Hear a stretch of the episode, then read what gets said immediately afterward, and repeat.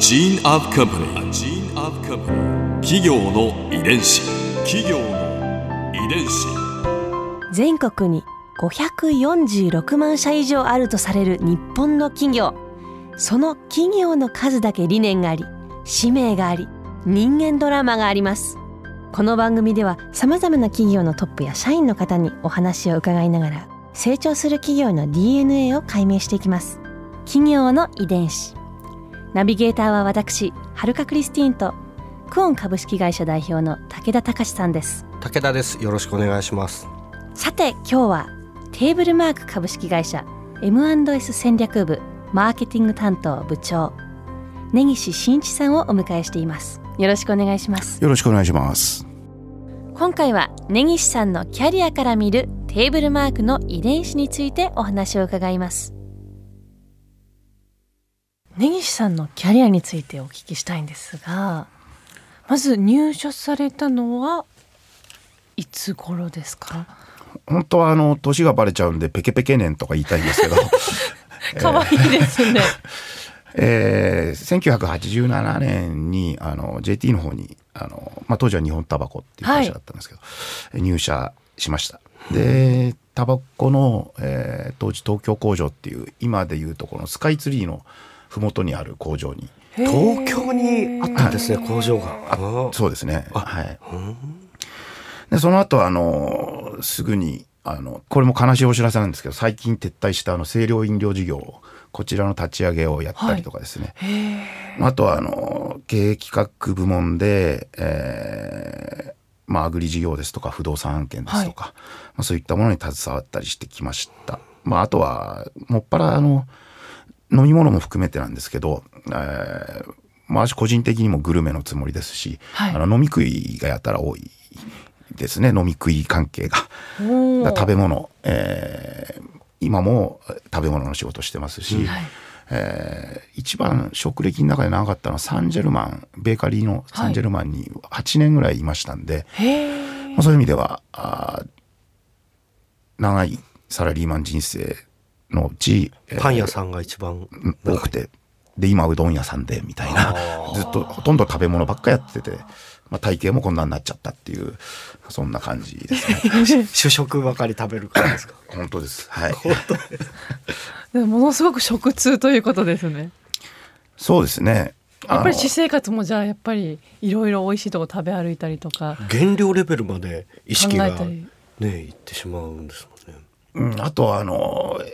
割とこう脳飽き垂れながら食べたりするのも嫌いじゃないんであのこうワインの銘柄とか気にしながらね、えー美味しいフランス料理食べに行ったりとかあの毎日はいけないですけど、えーあの季節に一度ぐらいはそういう贅沢なんかもあのあえてするようにしてますね。それがまた仕事につながってくるというところですね。JT グループの中でずっとあの食べ物飲み物中心の、えー仕事が多くってあの職種的にはあの大きく分けて2通りそれをなんか行ったり来たりしてたような感じなんですけど、えー投資採算分析ですとか、はい。あの M&A ですとかそういったあのどちらかというと経営企画的なあー仕事と、えー広告宣伝ですとか、あー商品企画ですとか、まあ、どちらかというとマーケティング的な側面の仕事と、まあ、その二通りをもう本当に、えーもう割と両極にあるような気もしなくはないんですけど やってますね。はい企業の遺伝子特にこう印象的だった出来事とかってありましたか？あ先ほどあのサンジェルマンに8年はいぐらいいたっていうお話させてもらったんですけど、あの自分でも何も専務って言ってですねほとんどあんまり仕事してなかったんですえね。そんなことはないと思いますけど。で何してたかって言ったら、はいあの極力あのせっかく今でいうテーブルマークグループの中でも、えーオウンドストラクチャーとして売り場を持ってるっていうのはとてもユニーク稀有な存在なんで、あの売り場お店はい。を見て回りたいなおおもう。週に23回は必ず行くようにしててそれ結構高いですよね頻度としては。そうですね本当に何も専務だったんであのお客様そのものとどう接したらいいのかあるいはお客様そのものが我々の商品だとか売り場っていうものをどう捉えてるのかなっていうのを生で見れると。これは嬉しいなと思ってですね。そうだ、そこのチェックですね。そちらをもう、まあ、チェックという言葉がいいのかあれなんですけども、はい、観察。観察。してましたね。はい。え、それはでもやっぱり何かにこう繋がっていったんですか、その観察は。はい。あのー、今テーブルマークグループの中でそういう意味でパッケージのデザインだとか、そのパッケージでどういったメッセージを訴えていくんだとか、あのー、大事なお客様との接点なんでこうそういうあのお客様とのタッチポイントにはあのそのサンジェルマンの時のお店の観察の思いもあったんで今の仕事をしていく中でもすごいこだわっていきたいなっていう思いが強いですね。はい、美味しさって何でかんどこで感じると思いますか？視覚とか。味覚舌とか、うん、いろいろ全部だと思いますけどでも、うん、見た目と香りは大事ですね食べる前は。はい。あの、実は、あの、味そのものは舌で味わうんですけど、はい、今、はるかさんおっしゃった通り、実は、あの、一番は視覚、見た目なんです、ね、第一インパクトはいくら美味しくても、はい、ね、ぐっちゃぐちゃだったら食べたくないですよね。まあそういう意味で本当にあの見た目が大事なんで、はい、あの例えば特にうどんの中でも讃岐うどんが、あの門吉があの香川県発祥の会社でもあるんで、はい、えメインでやってるんですね。それのパッケージとかを、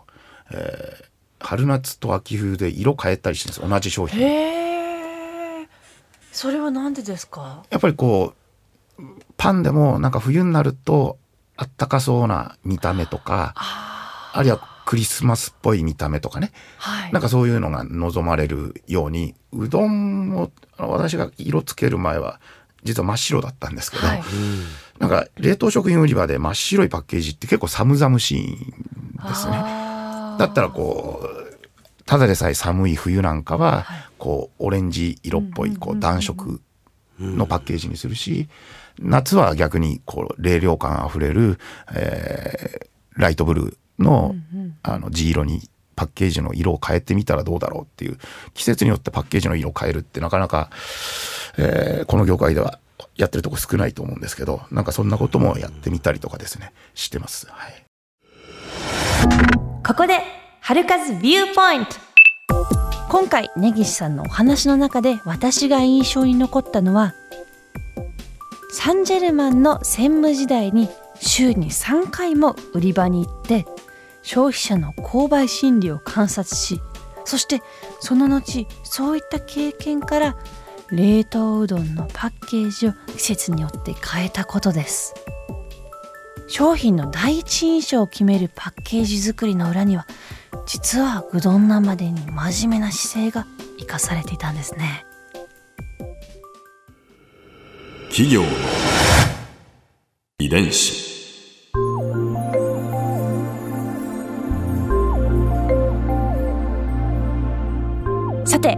この番組はポッドキャストのほかスマートフォンタブレット向けアプリ JFN パークでも聞くことができます。お使いのアプリストアからダウンロードして企業の遺伝子のページにアクセスしてみてください。それでは来週もお会いしましょう。企業の遺伝子ナビゲーターは私はるかクリスティンとクオン株式会社代表の武田隆でした。